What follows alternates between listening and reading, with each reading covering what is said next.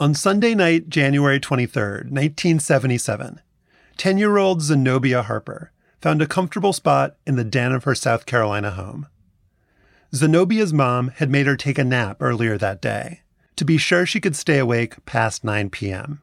We already had our night clothes on, um, and get our little snack, popcorn or whatever, and we'd lay on the floor and we were there ready to watch. There was a conversation about whether or not we should watch it, but then it was determined that, oh, no, no, we had to watch it. Hundreds of miles away in Indiana, Stephanie Dunn was sitting on her mom's lap. I was very young, but I still will never forget it. Tonight, we present a landmark in television entertainment. After two years of production, we present this incredible saga in an epic motion picture Roots. Roots was one of the most ambitious television projects ever. A 12 hour history of American slavery aired on eight consecutive nights. It laid bare the gruesome realities of the slave trade, beginning in the 18th century with the capture of an African teenager named Kunta Kinte. Come on, in you go, in you go. Yeah, come on. All right, lock it up. I remember tears in my mom's eyes, just knowing the life that they're going to go to. The first episode showed the horrors of the Middle Passage African captives shackled in the hold of a slave ship, forced to lie in their own excrement and vomit.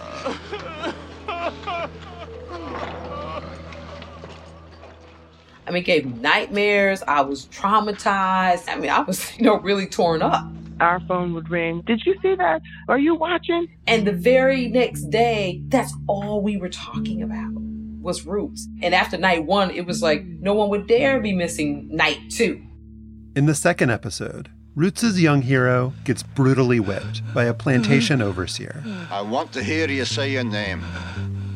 Your name is Toby. What's your name? Kunta.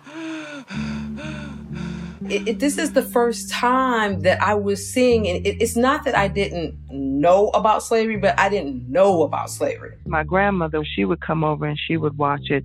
She always had her hands busy shelling pecans or shelling beans. She wouldn't really talk, but she would be like, mm, mm, mm, mm, mm. Roots was not eight nights of pain and misery. It was also a story of pride and emancipation, of Kunta Kinte's family enduring for seven generations and ultimately thriving. You is free at last. We is free. There was something really beautiful about it. These black folk and this struggle and their survival, this is where I come from. This is who I come from. It made me start to think about blackness and what it meant to be in this black skin. ABC scheduled Roots on eight consecutive nights because it thought the series might flop. In the worst case, the network could limit the damage to one bad week. That worst case scenario it didn't happen. Every night this week, the big television attraction has been Roots. It's estimated that 60% of the population saw one or more episodes of the series. That's something like 130 million people. Roots was the most watched television event in U.S. history. But it was more than just a pop culture phenomenon. Roots was also a corrective to the lies and stereotypes propagated in movies and textbooks the narrative around it in the school system was slavery was what helped to civilize uncivilized African savage people. Now, it felt like all those old destructive myths were getting left behind, replaced by something rawer and more authentic, something true. That new, real narrative came from Alex Haley. It just seemed to me that if you really knew the story behind us as a people, if you really knew the way that those who are our ancestors had been brought out of what was their homeland, that every one of us ought to weep that that thing called slavery had ever occurred in human annals. By 1977, Haley was less a writer than an American folk hero. His book, Roots The Saga of an American Family, came out before the miniseries, and it too was a sensation. The book's jacket said that Haley rediscovered, for an entire people, a rich cultural heritage that slavery took away. Some elements of Roots, like the dialogue, were fictional, but the book and the miniseries were both marketed as nonfiction. The real history of Alex Haley's family. Roots, the true story Alex Haley uncovered in his 12 years search across the seven generations of his ancestry. At the heart of Roots was one monumental factual claim that Haley had done something no black American ever had. He'd traced his genealogy all the way back to Africa and to a specific ancestor who'd been captured into slavery. It startles me when somebody says you've traced your family, because the way I think about it is that, in fact, it is the saga of a people. In 1977, tens of millions of Americans were inspired by Alex Haley's work. There was no doubt that his depiction of the barbarity of slavery was accurate. But as roots swept the nation, journalists and historians started asking questions. Had Haley really found what he said he'd found in Africa? And what did it mean for Alex Haley and America if Roots was a work of fiction? It was really a moment of awakening for this country. I was skeptical, but I kept my skepticism to myself. He understood something about every single person in this world that their favorite subject, their favorite story is themselves.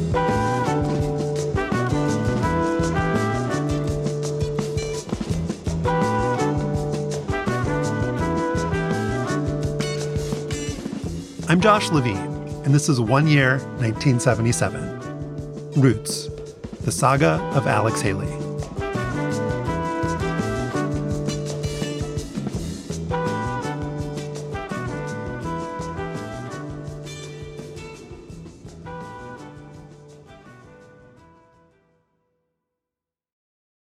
This episode is brought to you by Visit Williamsburg.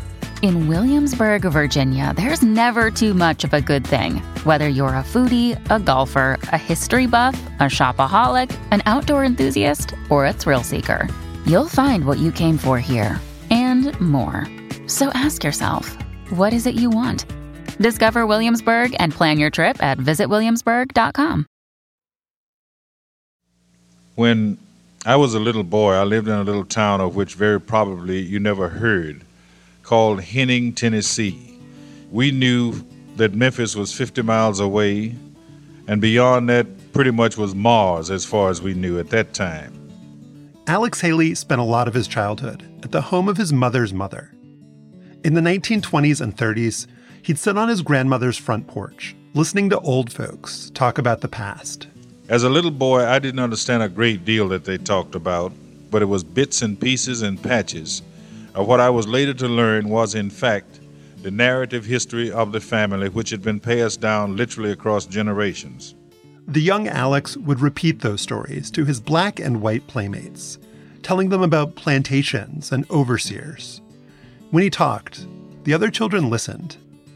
Alex liked the attention. Sharing those stories made him feel like somebody special. Haley enlisted in the Coast Guard in 1939 when he was still a teenager. At sea, he passed the time ghostwriting love letters for his shipmates. If the guy told me, as many did, the girl's hair was blonde, well, out there in the middle of the ocean, I'd get in some fit of creativity and come up with something like, Your hair is like the moonlight reflected on the rippling waves, or stuff like that. Haley submitted stories to pulp magazines like True Confessions. He worked his way up to Reader's Digest and started doing interviews for Playboy. In 1963, he interviewed Malcolm X and then got hired to work with Malcolm on his autobiography. While the two men got along, their political philosophies were totally at odds. Malcolm believed in black nationalism and independence. And I don't believe in fighting today in any one front, but on all fronts. In fact, I'm a black nationalist freedom fighter.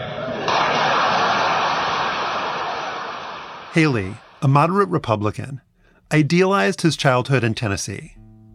The way he described it, blacks and whites had lived alongside each other there in peace.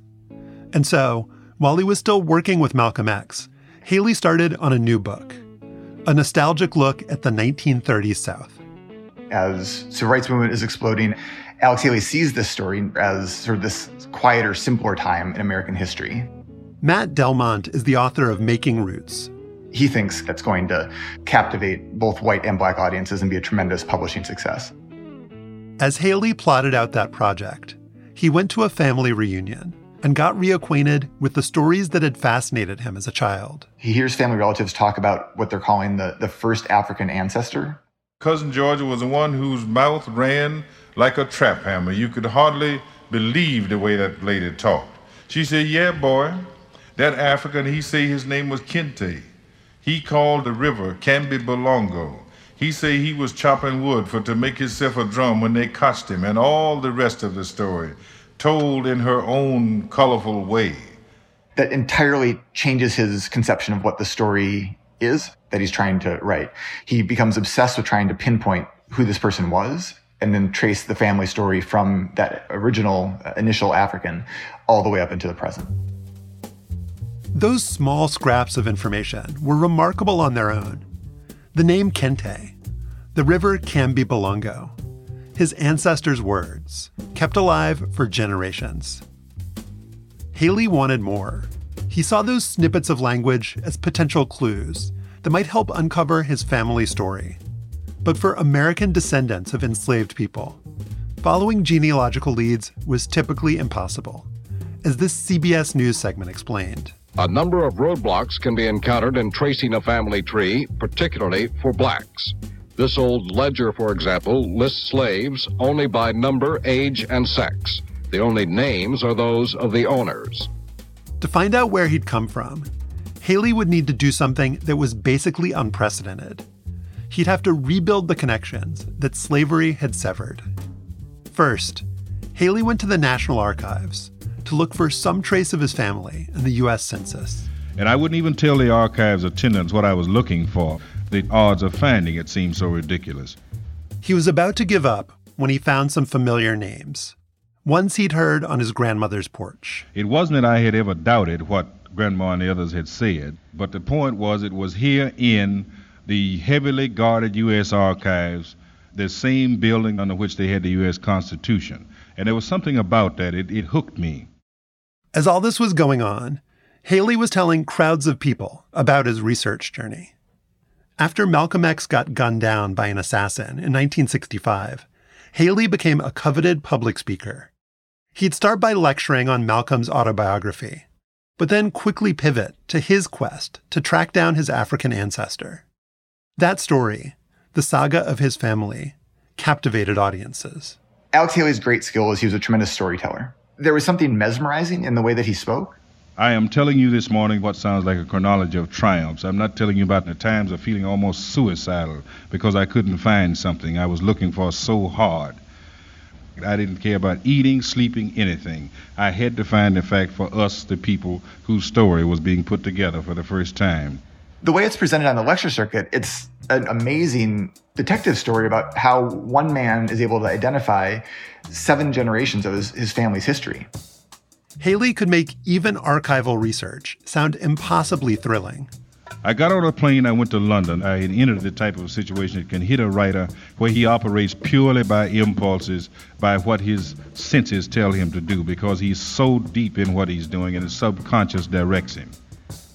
But Haley still had no idea where in Africa his ancestor had lived. According to family lore, that ancestor used the phrase Kamby Bolongo to refer to a river, but Haley didn't know what language those words came from. He asked an expert on African linguistics for help.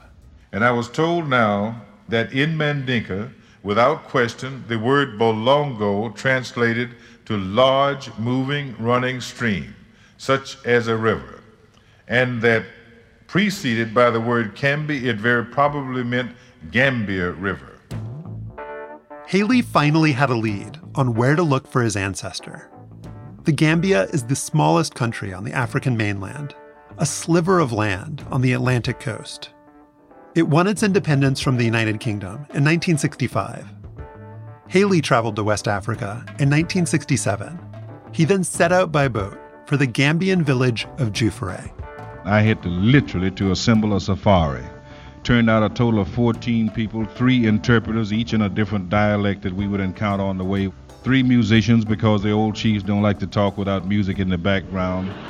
Cola nuts, all these sorts of things. And up the river we went. I want to tell you, I never dreamed it would be me in the pith helmet.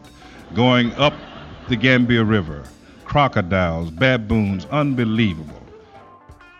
It was there, in the village of Juffure, where Haley had what he called the peak experience of his life. It was the, the first time I have been hit by an emotion almost as if a tornado hit me. And I just had to hold myself to, to withstand the force of it. In Juffure, Haley met an old man wearing a white robe and a skull cap. That man, Kebba Kanji Fofana, was a griot, a traditional storyteller. And then he proceeded to tell me the story of the Kinte clan. I've never witnessed such a mind. The man talked three and a half hours, telling in detailed account the story of a family. The longer the griot spoke, the closer Haley came to the answers he'd been searching for. He waved his hand below the village, and he said, And of these four sons, in the time that the king's soldiers came, the eldest of these, Kunta, was away from this village to collect wood when he disappeared. And the family searched and searched and searched for him, and they could never find him. For Alex Haley and the audience he told the story to, this was the climax of a 200 year journey. This griot, in a remote village in the Gambia, had just confirmed the Haley family legend. There was an African who got caught by slave traders while he was off chopping wood. And that African, Alex Haley's ancestor, he had a name Kunta Kinte. I sat there like a graven image, goose pimples all over me. I knew at that moment that I had become, as far as I knew, the first one of the 22 millions of us who had been enabled, privileged, honored, missioned to cross that ocean, to cross all that span of knowing nothing about us and maybe to know something about us. Let's take a break.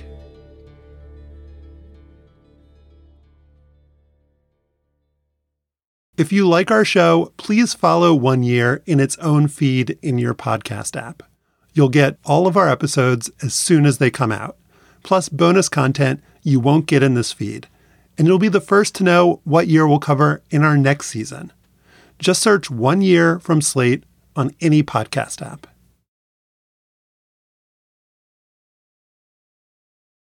Alex Haley got a book contract to write about his family history in 1964. Over the next 10 years, he traveled the world doing interviews and research.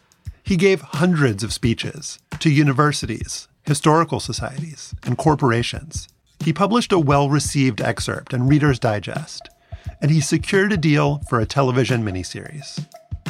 The only thing he hadn't done was finish the book. He had only written the first third, and the screenwriters were writing behind him. They were right on his heels. That's Alex Haley's third wife, Myron Lewis Haley. She goes by My. Before she met Alex in the mid 70s, she was getting her doctorate in communications and African American studies at Ohio State University. On the same day she defended her dissertation, she heard a recording of one of Alex's lectures. I listened to that speech and I thought, oh my God. By the time he finished telling the story, you could hear people in the audience just popping up like popcorn, just like I was listening to it. And your own emotions were building. And I thought, wouldn't it be just wonderful to be able to work with my hero here? Mai sent Alex her resume. Alex sent Mai a ticket to meet him in Jamaica, where he was holed up working on his manuscript. By the time we got to his cottage, he was telling me about how he was so under the gun. He had missed every deadline, you know, at least 10 times or more. The publisher was on him and he was showing the stacks of telegrams telling him it was urgent to finish and the mail lady would arrive by donkey And she'd have all these telegrams that had arrived maybe a week ago, a week before, you know, and Alex would take those telegrams. He had a box that he would just dump all these telegrams in because he knew what they said. Mai made a difference right away. She typed 120 words a minute, and she got up early every morning to write out possible dialogue for Roots. Alex was always clean. He always came to the copy after a shower. He said that it was almost surgical to him. He always used the green Pentel pen, he said, because he wanted the universe to know that he wanted money. I mean, let the universe know here, we got to keep this thing going. And he would sit there, and when the copy was right, he would pat his foot to it because the rhythm was all the way through.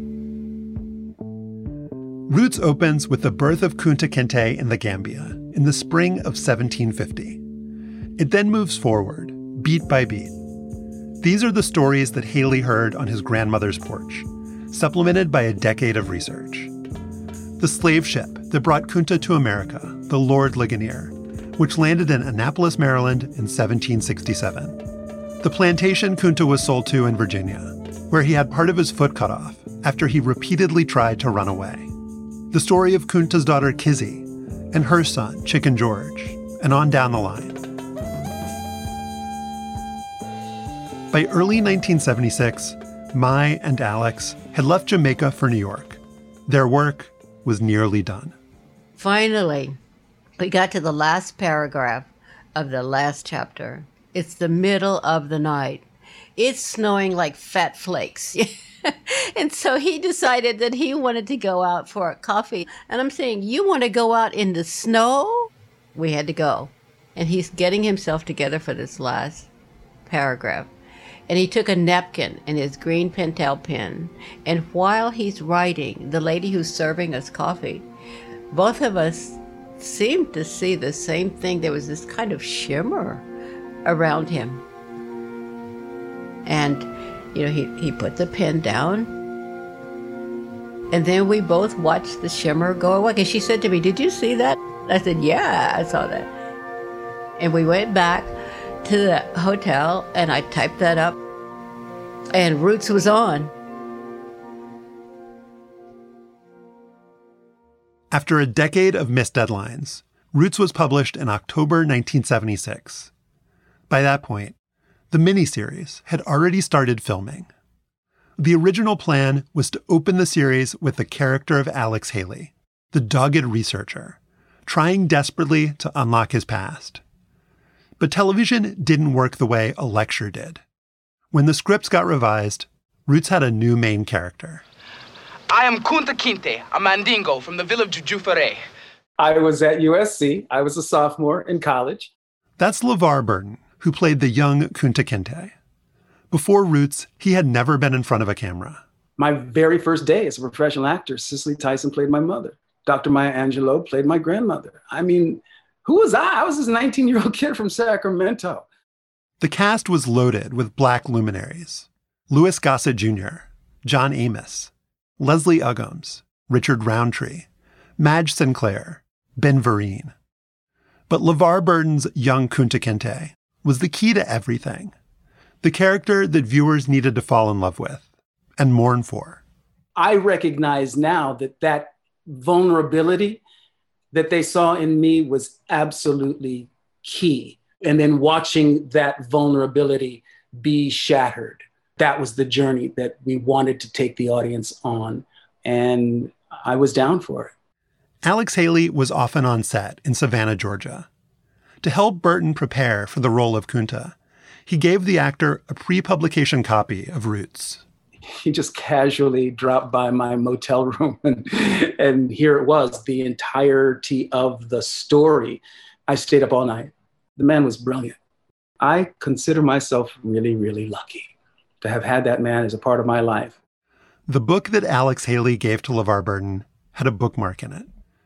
That bookmark flagged the section describing the middle passage. Nothing like that sequence had ever been shown on television. Burton and dozens of black extras had to lie on wooden planks, shackled to the person next to them. I think it was two or three days that we were in that set. And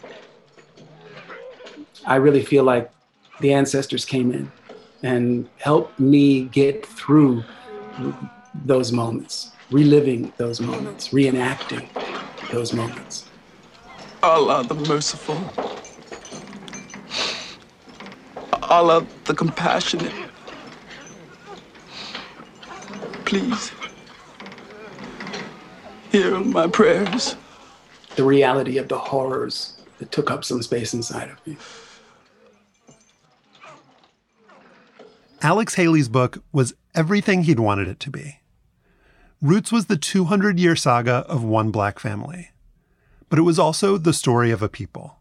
I hate to say it because I don't, it sounds so funny, but I really feel I have been almost elected by obviously a force beyond me or us, that I have been sort of a conduit.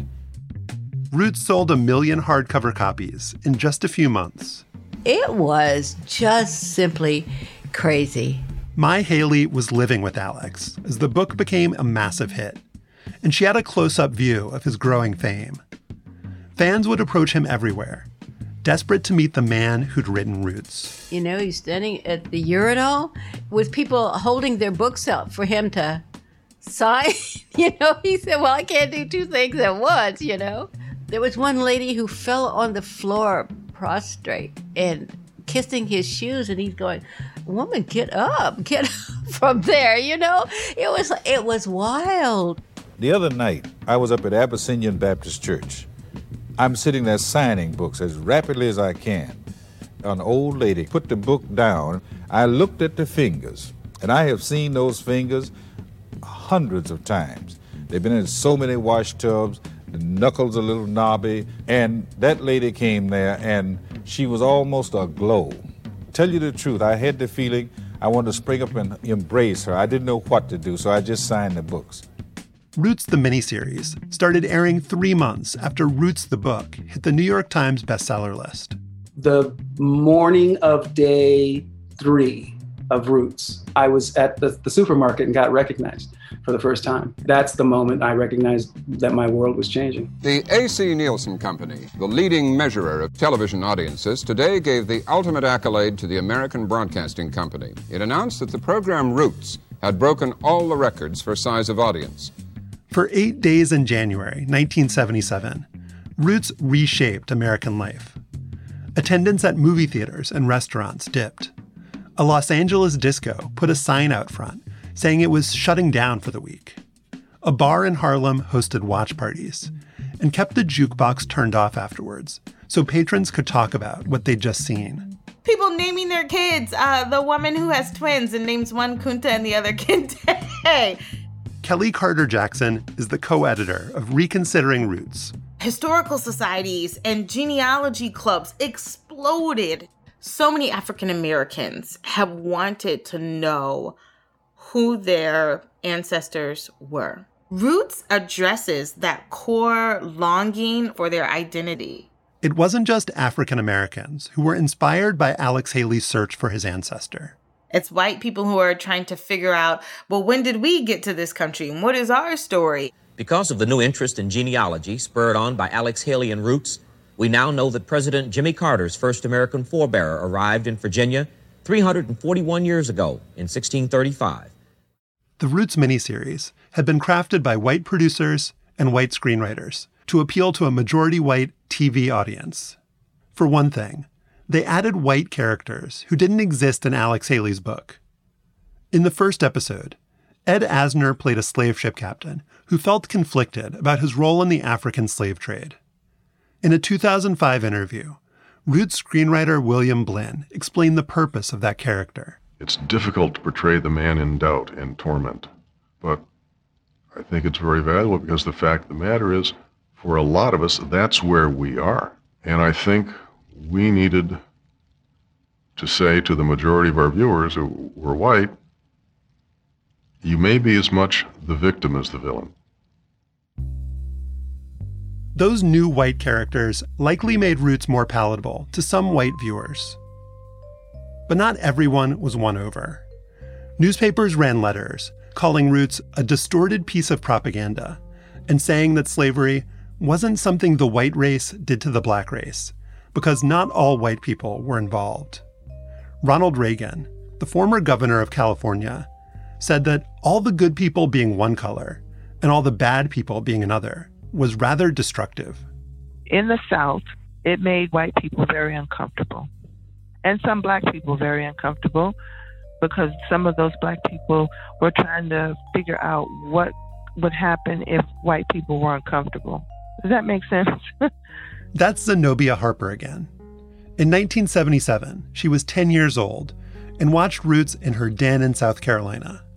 She's now an artist, specializing in handmade dolls that reflect her Gullah heritage. It made a lot of people on edge as to what they would have to deal with if people were to see a different narrative around the institution of slavery. Even at school the next day, there was a lot of tension. You know, doing a great deal of frowning, kind of looking sideways at, you know, our white classmates and teachers, like, you know, you know, and, and they were looking sideways too, and I think feeling very uncomfortable. Stephanie Dunn, who watched Roots on her mom's lap. She's now a professor at Morehouse College. I never forget a little white girl that we were very cool, buddy, buddy. I'll never forget her offering me something. I can't remember if it was a lollipop, it was a piece of candy, but I just remember this kind of deferential, like, you know, it, this is a gift, this is a peace offering. The conversation around Roots was messy and awkward, and it wasn't always productive. But it was happening in schools and offices and churches. Barbara Jordan, the black congresswoman from Texas, said that Roots had come at the right time, that things had cooled down since the 1960s, and the country was ready to talk about race. But that discussion was almost entirely focused on the past. Roots is a story of triumph over tragedy.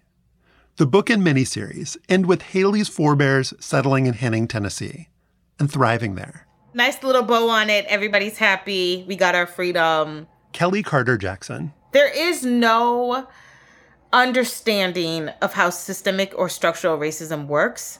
I think the detriment of Roots is that there is no challenge at the end for white people. There's no feeling other than, oh man, that was bad. Alex Haley didn't see Roots as a call to action. He'd accomplished exactly what he'd set out to accomplish exposing the American masses to the viciousness of slavery and uplifting his audience with his family's story of survival. In the first few months of 1977, he was the most famous person in the United States. My Haley again. He felt that he was representing a station that a black writer had not had before. He just wanted to represent black people with dignity. The final episode of Roots ended with Haley on screen, the living embodiment of his ancestors' perseverance.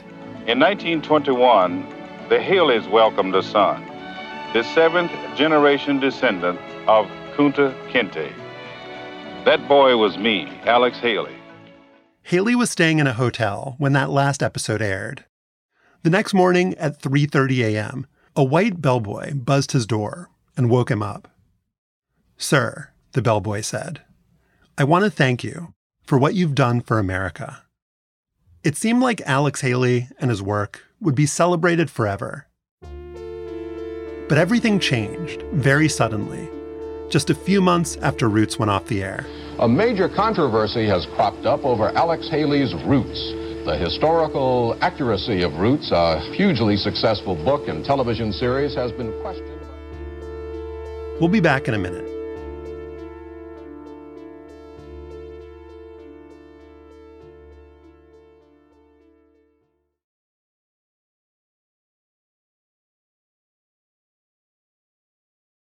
Alex Haley's roots forced the country to confront the horrors of American slavery. Many people knew only a distorted version of that history. But there was a huge body of scholarship on the Atlantic slave trade, and there were historians who worked specifically on the slave trade in the Gambia, the nation where Haley tracked down his African ancestor. One of those historians was Donald Wright. I'm a retired professor from the State University of New York College at Cortland. When Wright was a grad student, he met Alex Haley. It was around 1974, before Roots was published. My advisor had half a dozen of us over, and I literally sat at his feet as he told his story. And he was charming. He said he had gone to the Gambia, located this man named Kebba Kanji Fofana. Kebba Kanji Fofana was the griot that Haley met in the remote Gambian village of Juffure. The old man, who recited Haley's family history from memory. I was absolutely awed that out of this man's memory and his mouth was coming such an incredible array of lineage. Who married whom? What children in what order? Haley told Donald Wright that the griot had spoken for hours on end and had, at last, arrived at the name of his African ancestor. Now I heard this wizened old griot say the eldest of these four sons, Kunta, went away from this village to chop wood and he was never seen again. This was Alex Haley's eureka moment. The story he'd been desperate to confirm, to connect him back to his origins in West Africa. Well, I sat there as if I was carved of rock. Goose pimples that felt to be the size of grapes all over me. Donald Wright was planning a trip to the Gambia himself a few months later. He was collecting oral histories from griots and family elders spending most of my time with a Sony tape recorder going around and trying to get people to talk about their past. And uh, because Haley had made a great deal about Fofana, I thought he would be a person to talk to. Wright found Kebba Kanji Fofana in the village of Juffure. He had on a very typical African robe, a loose cotton garment, and he had a little pillbox cap on his head.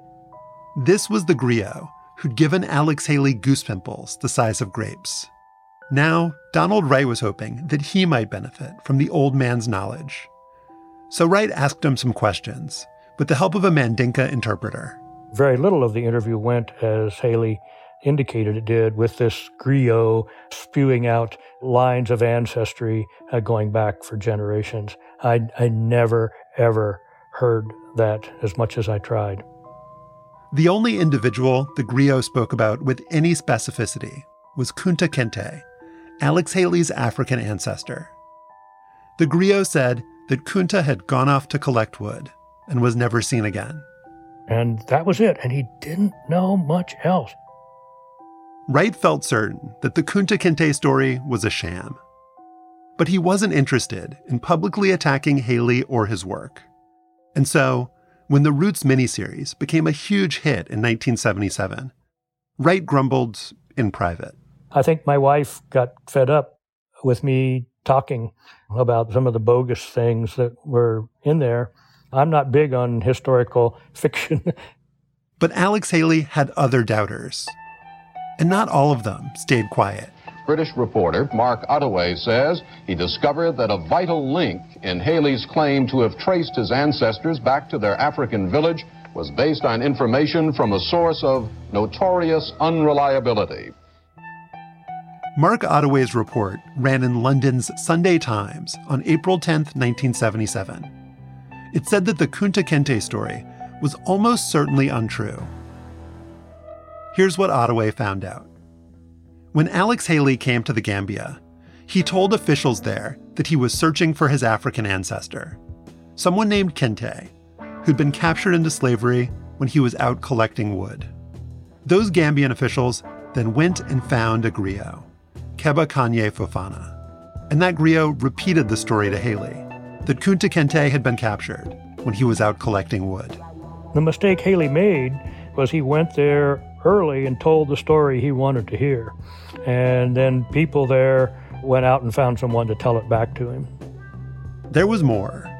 Kebba Kanji Fofana was not a real griot.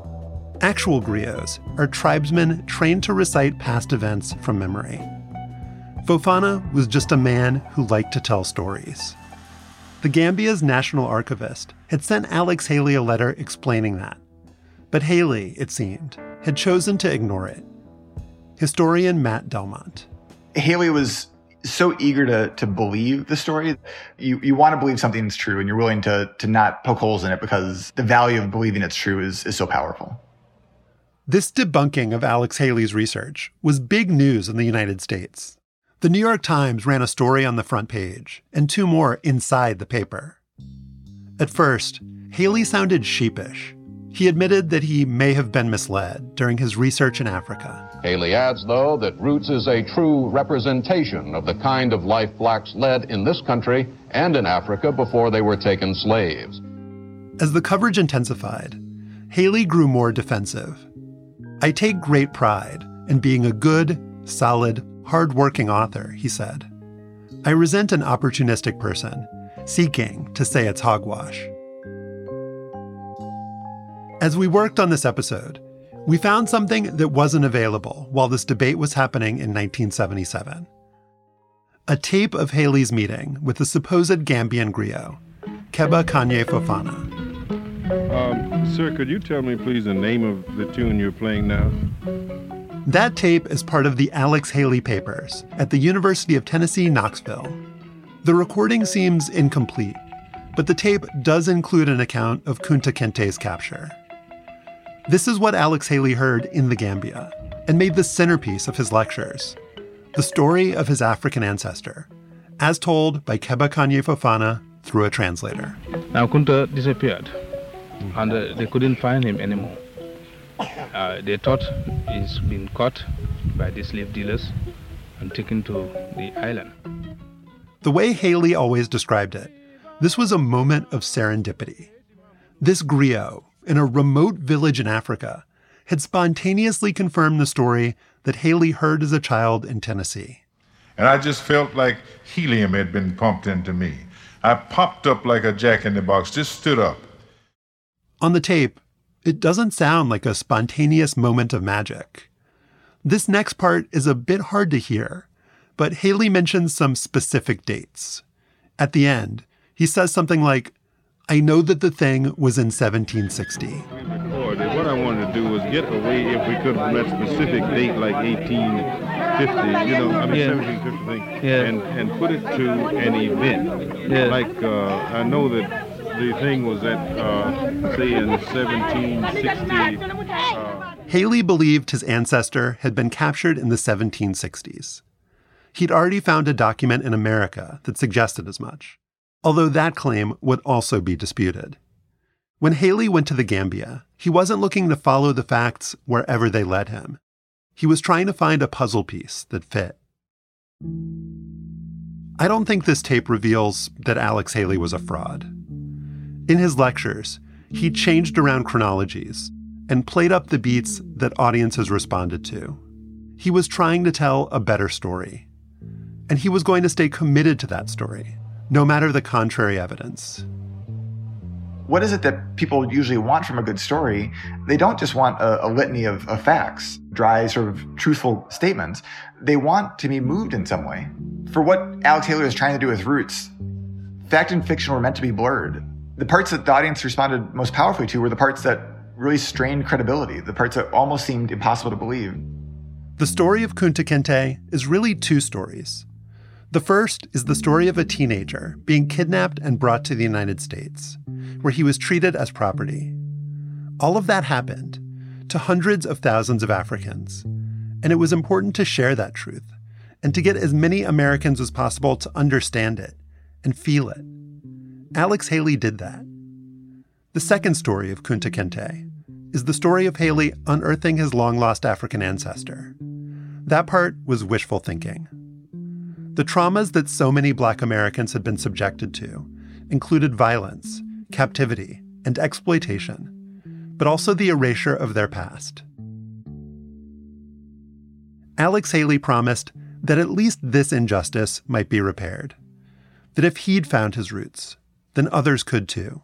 If any black person in this auditorium or in this country only could know a few vital clues, it is not improbable that somewhere in backcountry black West Africa there is a griot who could tell literally the ancestral clan history from whence he or she sprang.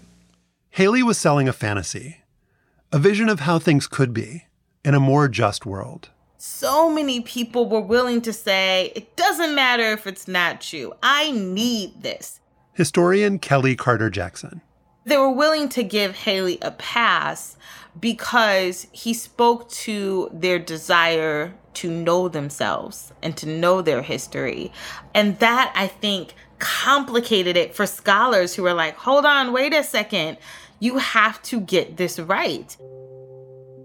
Haley's reputation took another hit in 1978 when he settled a lawsuit accusing him of plagiarism. Haley acknowledged that various materials from Harold Courlander's book The African had found their way into Roots. He blamed sloppy research methods and reportedly paid Courlander $650,000. Well, he didn't talk with me about it much, but it deflated him very much like a punctured balloon. My Haley. The few things he did say was that, you know, I only wanted to do good and you know, I'm just schlepping around here for all these years with, you know, trying to to write this and before that pulling together this material. He was crushed because he said nothing negative was my intention. You know, and I, I know that to be so in his heart. After Roots, Haley published only one more book, a novella. He died in 1992. He was 70 years old. The scholar Donald Wright did eventually write a paper casting doubt on Roots as a work of history. I wish a clearer story would have been told, but it wouldn't have had the impact that Roots did. I can't imagine anything having that kind of impact. To understand the impact of Roots, you have to know what came before it. The most watched television event in U.S. history before Roots aired came just a few months earlier, in November 1976 the broadcast debut of Gone with the Wind. Margaret Mitchell's book and the 1939 movie that followed portrayed the antebellum South as a beautiful, romantic place. And it presented enslaved people as happy, simple, and obedient. Mammy, here's Miss Scarlett's victuals. You can take that all back to the kitchen. I won't need to buy it. Oh, yes, and you is. You's going to eat every mouthful of this. And I don't think people realize how harmful Gone with the Wind is because it's so delicious. Gone with the Wind is this very harmful, toxic, racist presentation of an America that just did not exist, never existed. In January 1977, more than 100 million Americans saw a representation of slavery as it did exist. Roots showed enslaved people getting tortured, and families being torn apart.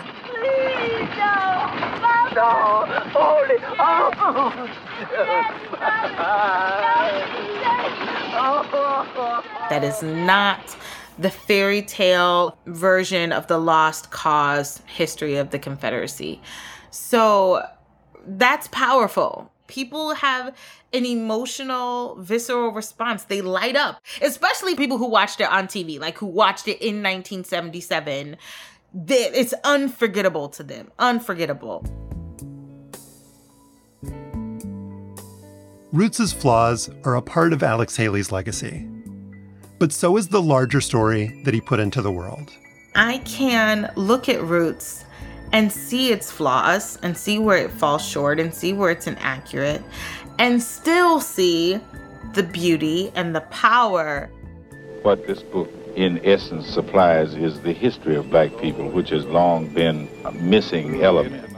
DNA testing and improved research methods have now made it possible for some African Americans to do what Alex Haley couldn't in 1977 to retrace their family histories, to find their roots. Once the legacy comes of the talents of the black people permitted to unfold, that this country will become for the first time as it can be, and as it always could have been, quite literally, quite truly, the greatest country on the face of this earth. I've talked over long and I thank you. Right.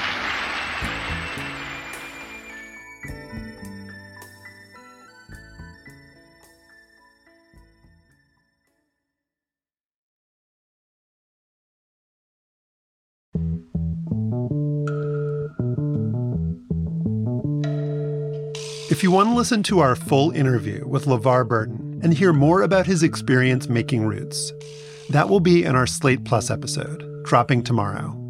That show will also feature a conversation between Decoder Ring's Willa Paskin and Slate culture writer Matthew Dessem about what else was happening on television in 1977. To listen to that episode and our other plus shows for this season, go to slate.com slash one year plus.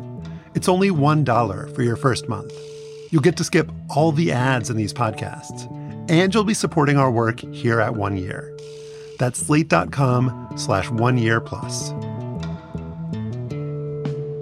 Next time on One Year, 1977, the final episode of our season.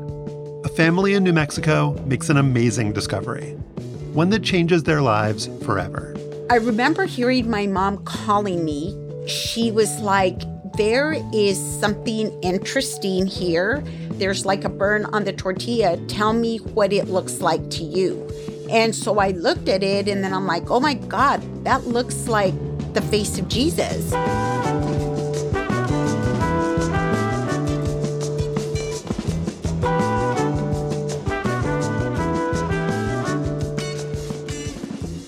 One Year is produced by me and Evan Chung, with editorial direction by Lowen Liu and Gabriel Roth. Madeline Ducharme is One Year's assistant producer. You can send us feedback and ideas and memories from 1977 at oneyear at slate.com. We'd love to hear from you. Our mix engineer is Merritt Jacob. The artwork for One Year is by Jim Cook. Matt Delmont's book is Making Roots A Nation Captivated. And Kelly Carter Jackson is the co editor of Reconsidering Roots Race, Politics, and Memory. Robert J. Norrell's Alex Haley and the Books That Changed the Nation was also a valuable resource for this episode. Some of the audio you heard in this episode comes from UCLA and Warner Brothers Records. Thank you to Kyle Hovius at University of Tennessee Knoxville Special Collections. And special thanks to Lalita Tatamy, Alicia Montgomery, Sung Park, Katie Rayford, Asha Saluja, Amber Smith, Seth Brown, Rachel Strom, and Chao Tu. Thanks for listening. We'll be back with our final episode on 1977 next week.